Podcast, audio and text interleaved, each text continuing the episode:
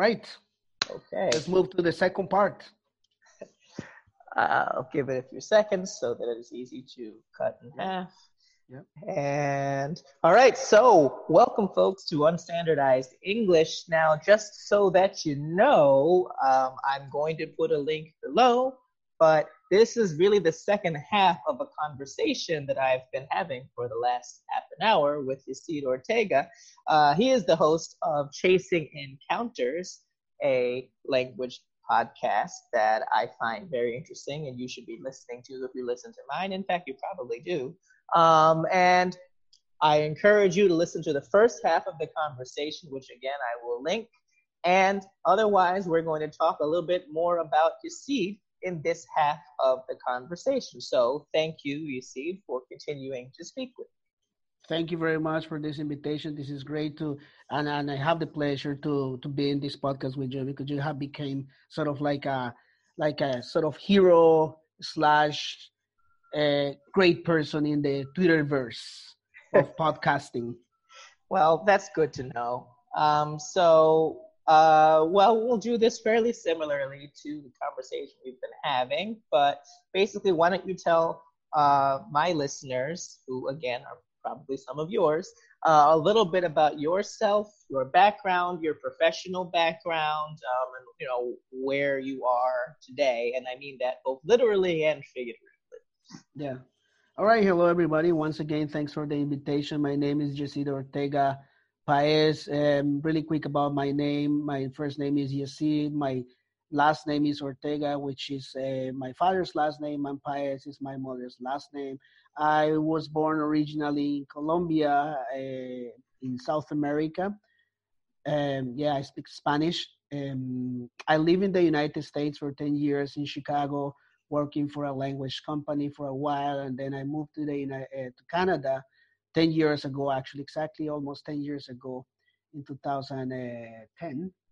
And then I started my master's at the University of Toronto under the supervision of Jim Cummins. And at that moment, I worked in second language learning at a very young age, meeting babies and sort of preschoolers, how they learn second language, etc. And then after that, I, I, I started uh, the PhD soon after at the same university and in the same program, but now now with a little bit of a twist on comparative international and development education, and because my work is related to social justice education in English language teaching uh, in international context, specifically in Colombia. And so that's that's a little bit of my general background. I like to do many things. I like reading. I like riding my bicycle. I like writing poems. I make experimental music. I paint. I do lots of things on my free time. Yeah. Is there anything else that you guys want to know? Well, I mean that's. I think that pretty much covers it, right? Um, so we'll talk a little bit about um, your language background. You mentioned that you speak Spanish. You were from Colombia originally, um, and you now live in Canada, and having lived in the United States as well. Yeah. Uh, just one question that I, I think I find interesting because I don't know myself. Have you found that there has been a difference in the way you were treated for being a Spanish speaker between the United States and Canada? I'm glad that you asked this question. It's a it's a very good question because yes, there is a difference, and I want to address it from different points of view. Number one, I was living in Chicago for ten years, and I was working for this company. And at, towards the end of my work with them, I had I, I had a visa, working visa, so it's not like I was illegal or something. So um, they asked me if I wanted to apply for a green card right? Like, so I could become a, an American citizen at some point.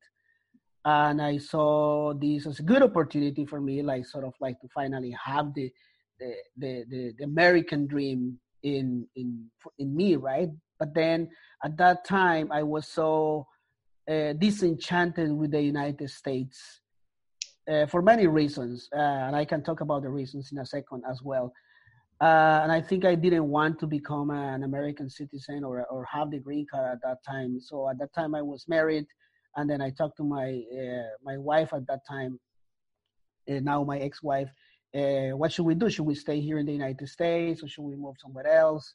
Oh, she will go back to Colombia. And then at that time, I had visited Toronto here in Canada for a couple of times. And a friend of mine told me, hey, listen, you're such a great guy. You are very intellectual and all of those sorts of things. You should totally apply to immigrate to Canada. And then I evaluated the possibilities. Um, and then, yeah, I applied uh, for this Canadian program. And then we both got in uh, into Canada in 2010 and then that's how I got in. But uh, to answer your question, one of the main reasons why I moved to Canada is because exactly that. I think, uh, in my opinion, I experienced racism in in in the United States more overt,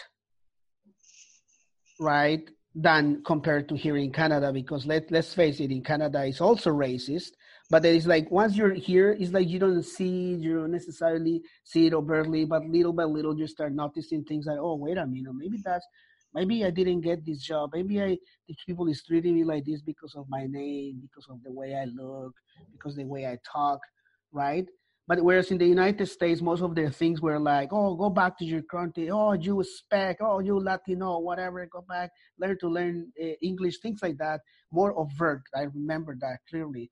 And when I moved here, I was applying for jobs, and then I was like, why am I not getting a job? Why am I not getting a job? Why am I not getting a job? Why this guy who's a white person got this with this job? And I was like, but I'm having more qualifications in terms of, uh, you know, background, academic background, etc. And, and these things kept coming in the very first three years that I was living here in Toronto and then little by little i started noticing that that uh, although the united states is, uh, has some more overt racism here is more like covert like i said more subtle. And you don't feel it you don't see it. And i see a lot of friends and people that i know they keep saying that oh canada is less racist than the united states which yes if you come here for a few days or for a, for vacation you don't see it. And it is true you don't see much these these things. But but um, but then it's, it's good. Uh, it's good that I, that we think about uh, these things uh, deeply because I was not thinking about this when I was living in the United States deep as deeply as I think it now. Now I sort of double think: Why are these things happening here in Canada that we don't see them? It's because the language that is used is sort of like sugar coating things and then you don't see it is the language that is used and also because you are a non-native speaker of english some of the things you the nuances of culture you don't understand it much until now like i sort of take the time to dig deep into into what happens. Yeah so so that's interesting to me because um, i think it sort of reminds me of my own experience where um, the when i live here in the united states and the racism happens it's actually less overt here than it was when i was in uh, in South Korea. So it was even more overt there. So like what? it's like it's like a, a, gradient. Now now let's be clear. It was less common there mm-hmm. because most of the time people were very nice. But it was things like the, the culture, and also there's a language issue, right? So you know the, the, the amount of English that people spoke there was not as, as much as it is in the United States, obviously. But uh, when people spoke to me, the most common thing that they spoke to me about was the fact that I was black right? It was just like, you know, the same way that, you know, I was a teacher, but like most, it was more important to understand for them to let me know that I was black, right? So I would get back home and I'm like, at least it's not like there. Uh, but then there was, in a way, this, even though people were nicer here, and again, uh, you know, in New York, so it's a little different. Um, they were no less hateful. It was just a little bit, you know, I, I, I tend to find that um, there's an inverse correlation between, you know, quote unquote niceness and, um, um, you know, people being anti-racist. Because I feel like people who are actually doing anti-racist work are probably not very nice. It's not nice work. You know what I'm saying? Like, yeah. you know? So this idea and the reputation Canada has as being a quote unquote nice place, and I mean that in terms of kindness, not physical beauty, which it obviously is, yeah. uh, is this idea that if they're nice, therefore racism is not going to occur. But that's that, that's just not the case. It's still it's still a colonial power, right? Or it was. Um, you know, so this idea that uh, Canada does not have these problems. They're just different is, is what it seems to be the case you know?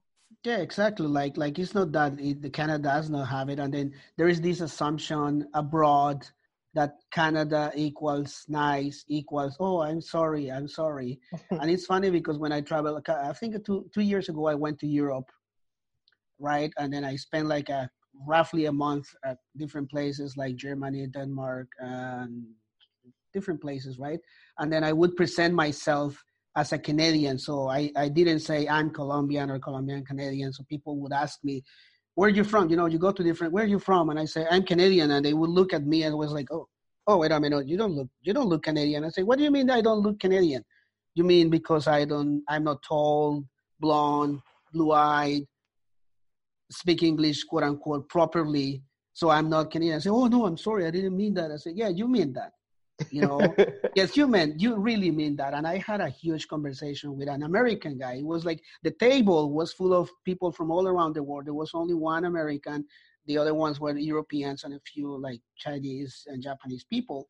And then when we went around asking the question where you from? Where you from? So then i say canadian. And then nobody said anything. But the american was the only one who who sort of stopped by and stopped and said oh, but you, are you really from Canada? I say, yeah, look, here is my, I pull out my passport and I say, here is my passport. So I am Canadian, right? So it's this idea that race uh, is, is, is, is, is the way you look. And where you're from is the way you look. And I told precisely Canada. Canada is a bunch of people from different parts of the world right, who happen to be here and studying and working and doing things, and then we become Canadians. This is Canada, right? And then there is the other part in which there are these people, Canadians, who were born and raised here, who who are quote unquote um, nice, and it's because the way it is, the way the culture is, is try to covertly be nice because they don't want to hurt people and they don't want to use language that's going to hurt you. But in my experience, sometimes hiding all of these things ultimately hurt you. Like, for example, again, with my example about applying for jobs, if they don't tell you the reasons why you didn't get a job because X, Y, Z, then it ended up hurting you because then you don't know what you need, right? But if they upfront tell you, listen, the reason why you didn't get the job is because one, two, three, and this is how you can improve it, then we will never know. And then they do these things in which with the language they tell you no, but in the end, it is yes, or they tell you yes, and this is no. So so there's this this this idea that Canada is okay and Canada is cool and Canada is um, uh, sort of nice. I I think it is not necessarily like that. Yeah. Um, so you mentioned applying for different jobs in in in Toronto. You're in Toronto. Yes, um, and have you found once you've gotten into jobs, because you obviously have had the jobs in the last nine years, that um, there has been a different way you've been treated by students, for example, when you've worked with students because you are working in language uh, education. So, has there been a, a different way that you've been seen as a language educator because you know your home language or maybe the best way first language, whatever is in English? It's interesting this question that you mentioned that because I never got the job oh. at all. so what, what, in my in my first two three years because I never got a job as a teacher anywhere because of the whatever things are happening here. So with my ex-wife, we decided to create this company about teaching languages to children, babies, and preschoolers. Hence, my work with my my my master's thesis was about that. So we created this company, and we we we taught Spanish to babies, and then we hired French teachers, German, Italian teachers to teach babies and to teach preschoolers. And it was well for the first two years just so we can get a job on the things that we were experts, right? And then after that, uh, I entered into the master's and then I just couldn't keep up with the work. And then, and then I, since then, I've been a student till now. But going back to your question about how the students treat me, um, I've been a research assistant, so I didn't have much contact with students before so basically just relations with my supervisor, relations with um, um, people I have worked with, uh, principal investigators, etc. And the relationship have been, has been pretty well, of course. So it was not until last year that I actually got a job as a as, as a as a lecturer at a university. And the interesting thing, I got this job, and I believe the reason why I got this job is because exactly I'm an inter I I'm quote unquote an international student. I am an international person. I understand immigrant. I understand students who come from abroad. So I'm teaching uh, TESOL to students, right? And and then because I definitely understand where, where they're coming from, so I, in a sense, for the university, I am an asset for them, which is good. I feel I, I, feel I feel like it's a it's a good thing because in a sense I rem, now that I remember when I go into the class and teach, I feel that I, the students relate to me and I relate to them because I can tell vivid examples of what it means to come to Canada, come to the United States, and feeling the difficulties and the challenges of the language, etc. So I give vivid examples, and they laugh at my examples of when I was learning English when I came to North America, and then I sort of give examples of my own personal experience and then I give the theory, example theory, and they like that and they relate that. So in that sense, I feel like my students really like me. So I have never had the chance to have quote unquote white students yet. So I don't have that experience. But with these ones, because these are international students, I think the experience has been uh, relatable. I think that that's actually really important though, because you mentioned being seen as an asset as a, as you say, quote unquote, international student or lecturer at this. And um, that is, I think, the idea that schools should have that someone who has experienced similar things to what these students have should be seen as a good way to connect with those students. But you know, in this field, that's not how most schools think. So it's good that to be in a place where that is the case. Uh, and I know that uh, when I worked at the job I had before this current job, you know, we had all of these um, volunteer teachers, right? Because it was a nonprofit and everything. And so people were volunteers, and if you're getting a volunteer, you're going to get someone who's either like a student or retired. Because if they're working mm-hmm. during the day, they can't volunteer, right? Um, and one like a lot of the people who were retired they had been teachers for however many decades and they were just sort of lived in the neighborhood. And they were people who didn't like you couldn't really tell them that uh, the teacher sorry the students needed a different perspective. They were the opposite of what uh, you were being seen as right as a possible asset because of your experience having learned the language. They were just people who believed in very strict prescriptivism. And uh, I mean, eventually I got rid of them, but like it, it was, it, you, I don't, I would never. It, it's so foreign to me to have the mindset that someone who has never experienced um, the potential disorientation or confusion of, you know, being a language minority or uh, being a racialized person would be seen as the ideal educator for such students. But again, then it comes down to well, what's it like to have white students who are, let's say, learning to be teachers, and I haven't done that either, so I don't know. we don't know, and we don't know what the what the experience is. I, I am assuming that they are having white teachers as well. Right. I mean, I mean, but also I believe that they should also experience diverse teachers as well. That is not only the same type of uh, teacher they have when they when they receive education, right? Because that's mainly the problem is that a lot of white students have white teachers, therefore they don't discuss race, they don't discuss the you know discrimination necessarily. Is not only until recently in the last five years or so that it, it, it, more efforts are put into social justice, anti-discrimination, um, courses, etc., different schools, which I, I really like it. I, I see it coming more often.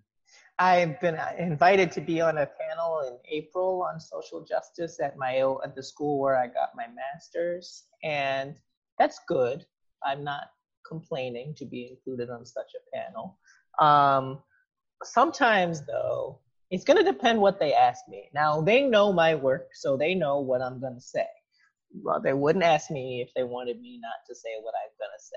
But I often feel sometimes that schools will talk about social justice and they'll be so vague, they never get anywhere.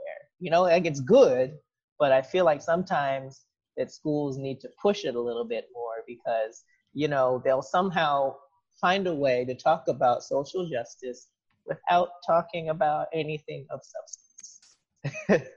and, you know, you can't say they didn't talk about social justice once they've done it, but sometimes I feel like they're just CYA, you know, cover your butt sort of thing, where they're like, we said we said that we would do social justice, and we did it, so leave me alone. Um, yeah, I was just thinking that when you say schools need to push, uh, and this is this agenda is happening right now different schools, uh, like even you know uh, higher education, etc., in which they hire more quote unquote people of color in order to have a, di- a more diverse faculty, which is good but I feel like they do it not because of it, this is the right thing to do, but this is because they need to feel a quota that they need to. They need to. Oh my God, how many people we have? Oh, we have ten white people, so we need to have two people of color, so we can fill in this new agenda that the government, whatever it is taking, is doing it. So I don't see it much as they they really from the bottom of their hearts want to make changes, but they doing it because there is a law there is something that is pushing them to do it so i feel like sometimes we the people of color are like tokens that are yep. being put there just to to to, to make them to make the, the, the, them feel better about the whole institution or like to put them on, on a face of the website or whatever thing right i was on my undergraduate school's website several times just for existing. so uh, I know exactly what it's like to be used as a marketing tool. Um, and I think that one of the ways it's going to need to change is just two main things that I think need to change with this stuff. There's, first of all, it depends on w- which context we're talking about, right? But let's say we're talking about masters or whatever teacher training programs, even if it's a certificate or something, right? So I'm talking about a program where the students are pretty much predominantly white. In those programs, you're going to need to you're going to need to hire more faculty of color or instructors of color, depending on whether it's faculty. It doesn't really matter at this point. To, to for my point, um, and allow them to be really direct and honest about race or other types of oppression. Um, and that's already a big pill for them to swallow because uh, so many such students will be uncomfortable with it. Uh, they'll just because I remember I at one of the presentations I went to at AERA uh, was a, a, black female professor or assistant professor of uh, was TESOL or something like it, and she said her students um, didn't like talking about race because they just wanted to learn how to be a teacher. And it was like, come on, people.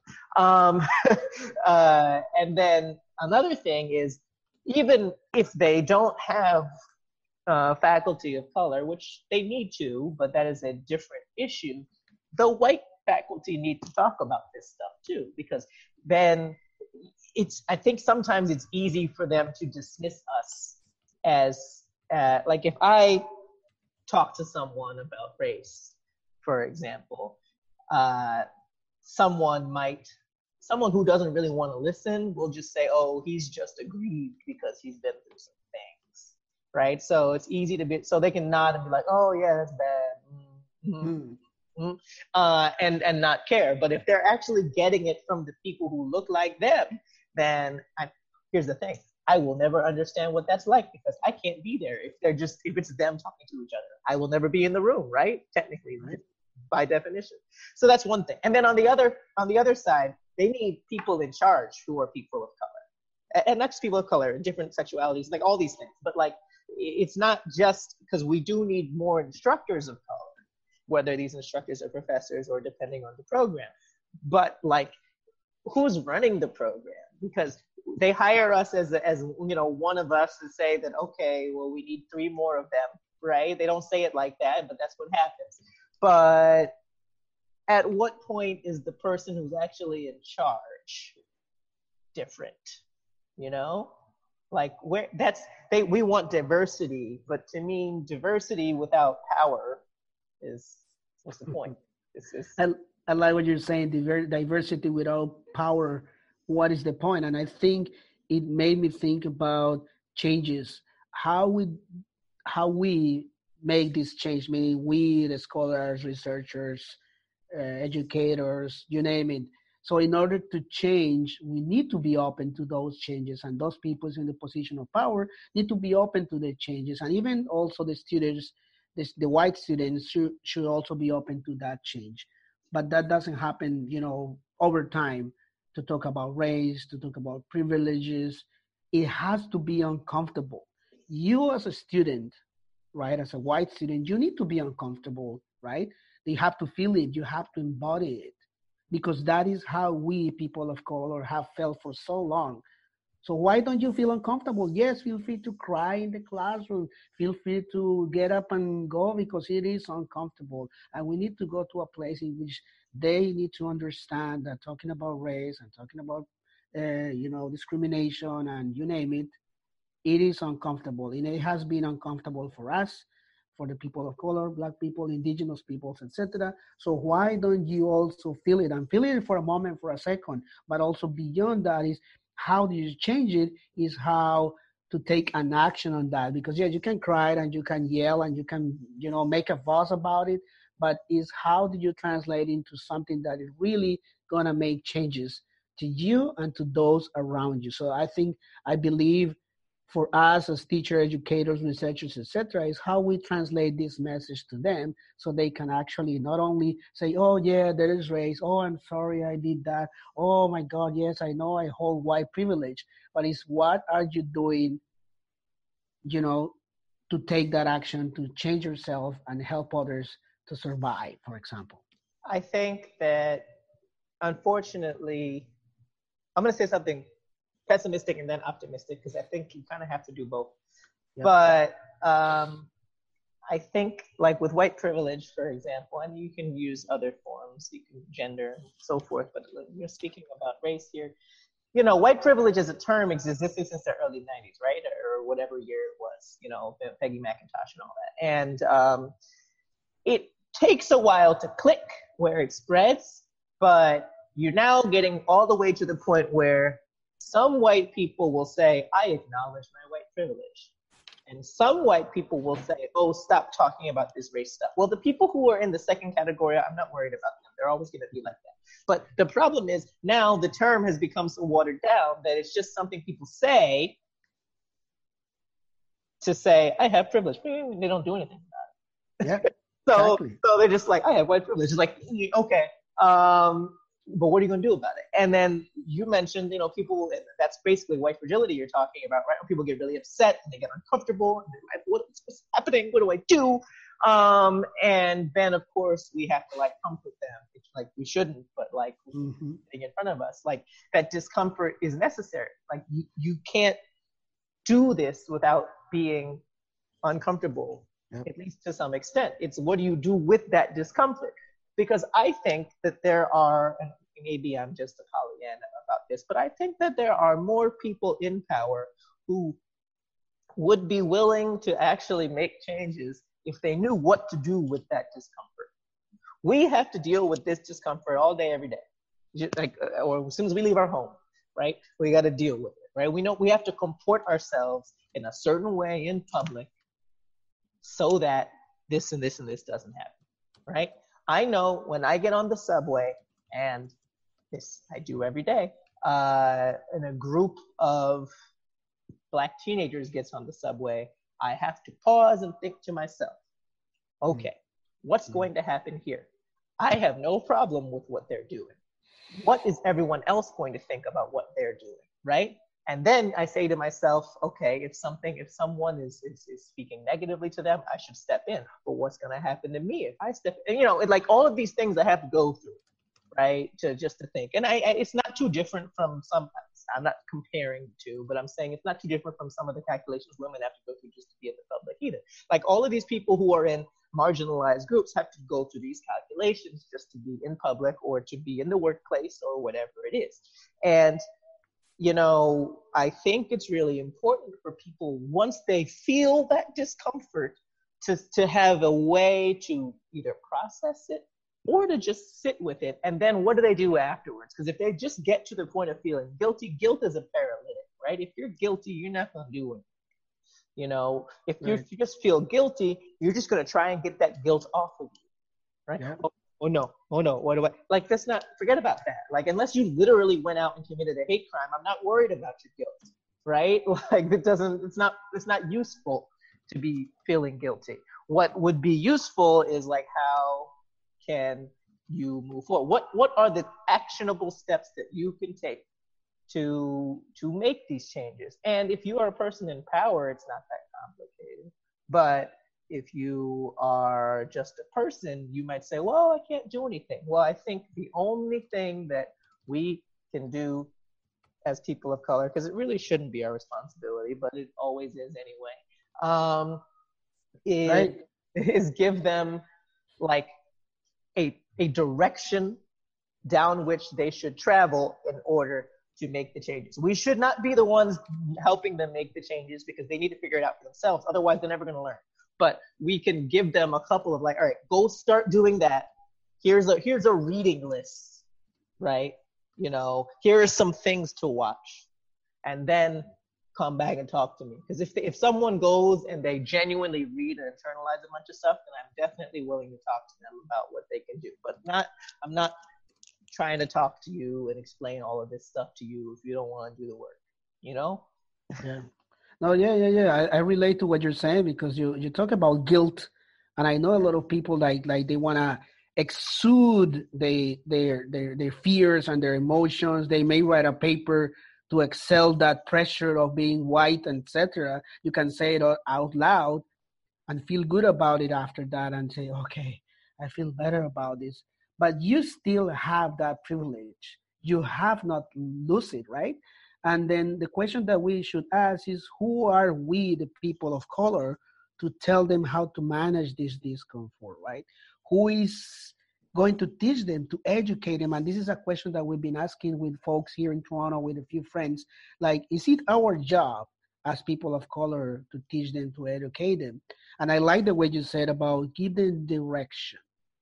You know, they need to figure it out. But sometimes I feel like they don't they don't want to do it because they already have their privilege and they are fearful of losing that privilege. The moment they enter into this realm of talking about race and talking about their privilege, their fear is if I keep talking about this and I keep bashing about myself as a white person, I may lose that privilege. And that's that's the, the issue. That they some of these people don't do it because they may lose that privilege and they don't want to lose it. We already lost it already as people of color. We were born with no privilege, so there's nothing we can lose. But for them, it's that all of loss. Yeah, that that fear, that loss aversion. You know, that I think they've shown that people are I don't, twice as afraid of, of an equivalent loss as they are um, eager to risk a potential gain. So I think it's all it's it's two things, and that's the last thing I'm going to say, so that we can sort of tie off the knot. Um, they're afraid, uh, not just because it's uncomfortable, but also because deep down, as much as they might dismiss the reality of it, as much as they might downplay it, they know how poorly marginalized people are treated. Like they know, they know. They can deny it, but they know. There's very few of them who just genuinely don't know. They're just choosing to ignore the reality, right? It's ignorance more than like, you know, lack of intelligence or something like that. um, and they also fear that if they were marginalized, their lives would be terrible. Like if they not, you know, if they gave up their power, how terrible their lives were. But the fact of the matter is, and I say this a lot, and maybe it's not true, I really don't think if they gave up their power that people of color or other marginalized groups would turn it around and treat them the way that we have been treated all this time we I mean, I understand the feelings of wanting revenge, but fact of the matter is, we just want to be left alone and not have to do all that calculation every time we leave our houses. And they can't really conceive of giving up power and not being treated terribly. Like that's just out of the realm of possibility to them. So they would just rather hold on to the power. Yeah, I agree 100% with you. So I think the ultimate question, just to wrap up again too with the conversation, is a person like you and a person like me, what is our role in society as sort of researchers, educators, and public figures now that we have this podcast and now that we have uh, this quote unquote power of getting you know to different places in our platforms is there a job is, is our role what is our role what do you think Gerald? uh if i could use a, a verb i used to think that our role was to drag these people into the light but now I realize, you know, you can't, you know, you say you can't teach him. You, you can bring a horse to water, but you can't make him drink, mm-hmm. right? Mm-hmm. You know, um, I think the only thing we can do is bring the horse to the water and maybe push their head down to the surface so that they really have to put a lot of effort in not to drink. Right, right. You know what I'm saying? Like, of course, we can't make them drink, we can't do that. If, they, if, if we force them to drink, they're just going to spit it back out, mm-hmm. right? But we can bring them to the water and bring their face all the way down to the surface and hope that they'll just open their mouths and take some water in. So I, right. you know, to, so I think that, that that's what that's that's that's what we can do. We can make it so they really have to make an effort not to drink this stuff in. Got and it. if they want to make that effort, if they want to really just just like force themselves not to drink at that point, well, we did our jobs and none of us Definitely. Now, something that I say to myself and other folks out there is um, we definitely cannot force people to do things they don't want to do, especially if they don't want to do it from the core, from their core. So what I, the metaphor that I use is to spark curiosity. So I put out stuff there in a way, in a matter that makes people think, ah, wait a minute, let me think about it. I think this is important and I think this may change things. So, sort of like a little light that you put out there. And then I hope that at some point people pick up this light and sort of they want to light themselves. So it's like a spark. And then they hope it sparks them and others. That's kind of my personal role with the podcast and the work that I do as well. Yeah, all right. Well, thanks, Yecid, for coming on to my podcast. Um, and I enjoyed being on yours as well. This was a really interesting conversation. So I hope that our listeners agree and find it to have been compelling. Um, and I will, you know, I, I, I hope that uh, you found it interesting as well. Yes, thank you so much for the invitation. This is a great crossover of episodes. I really dig it. I think I like it, and I really hope our audiences like it as well, and hope to spark that curiosity for not knowledge and and standardized English and chasing encounters together to the to the next level. Thank you so much for the invitation. Yeah, thanks for coming on.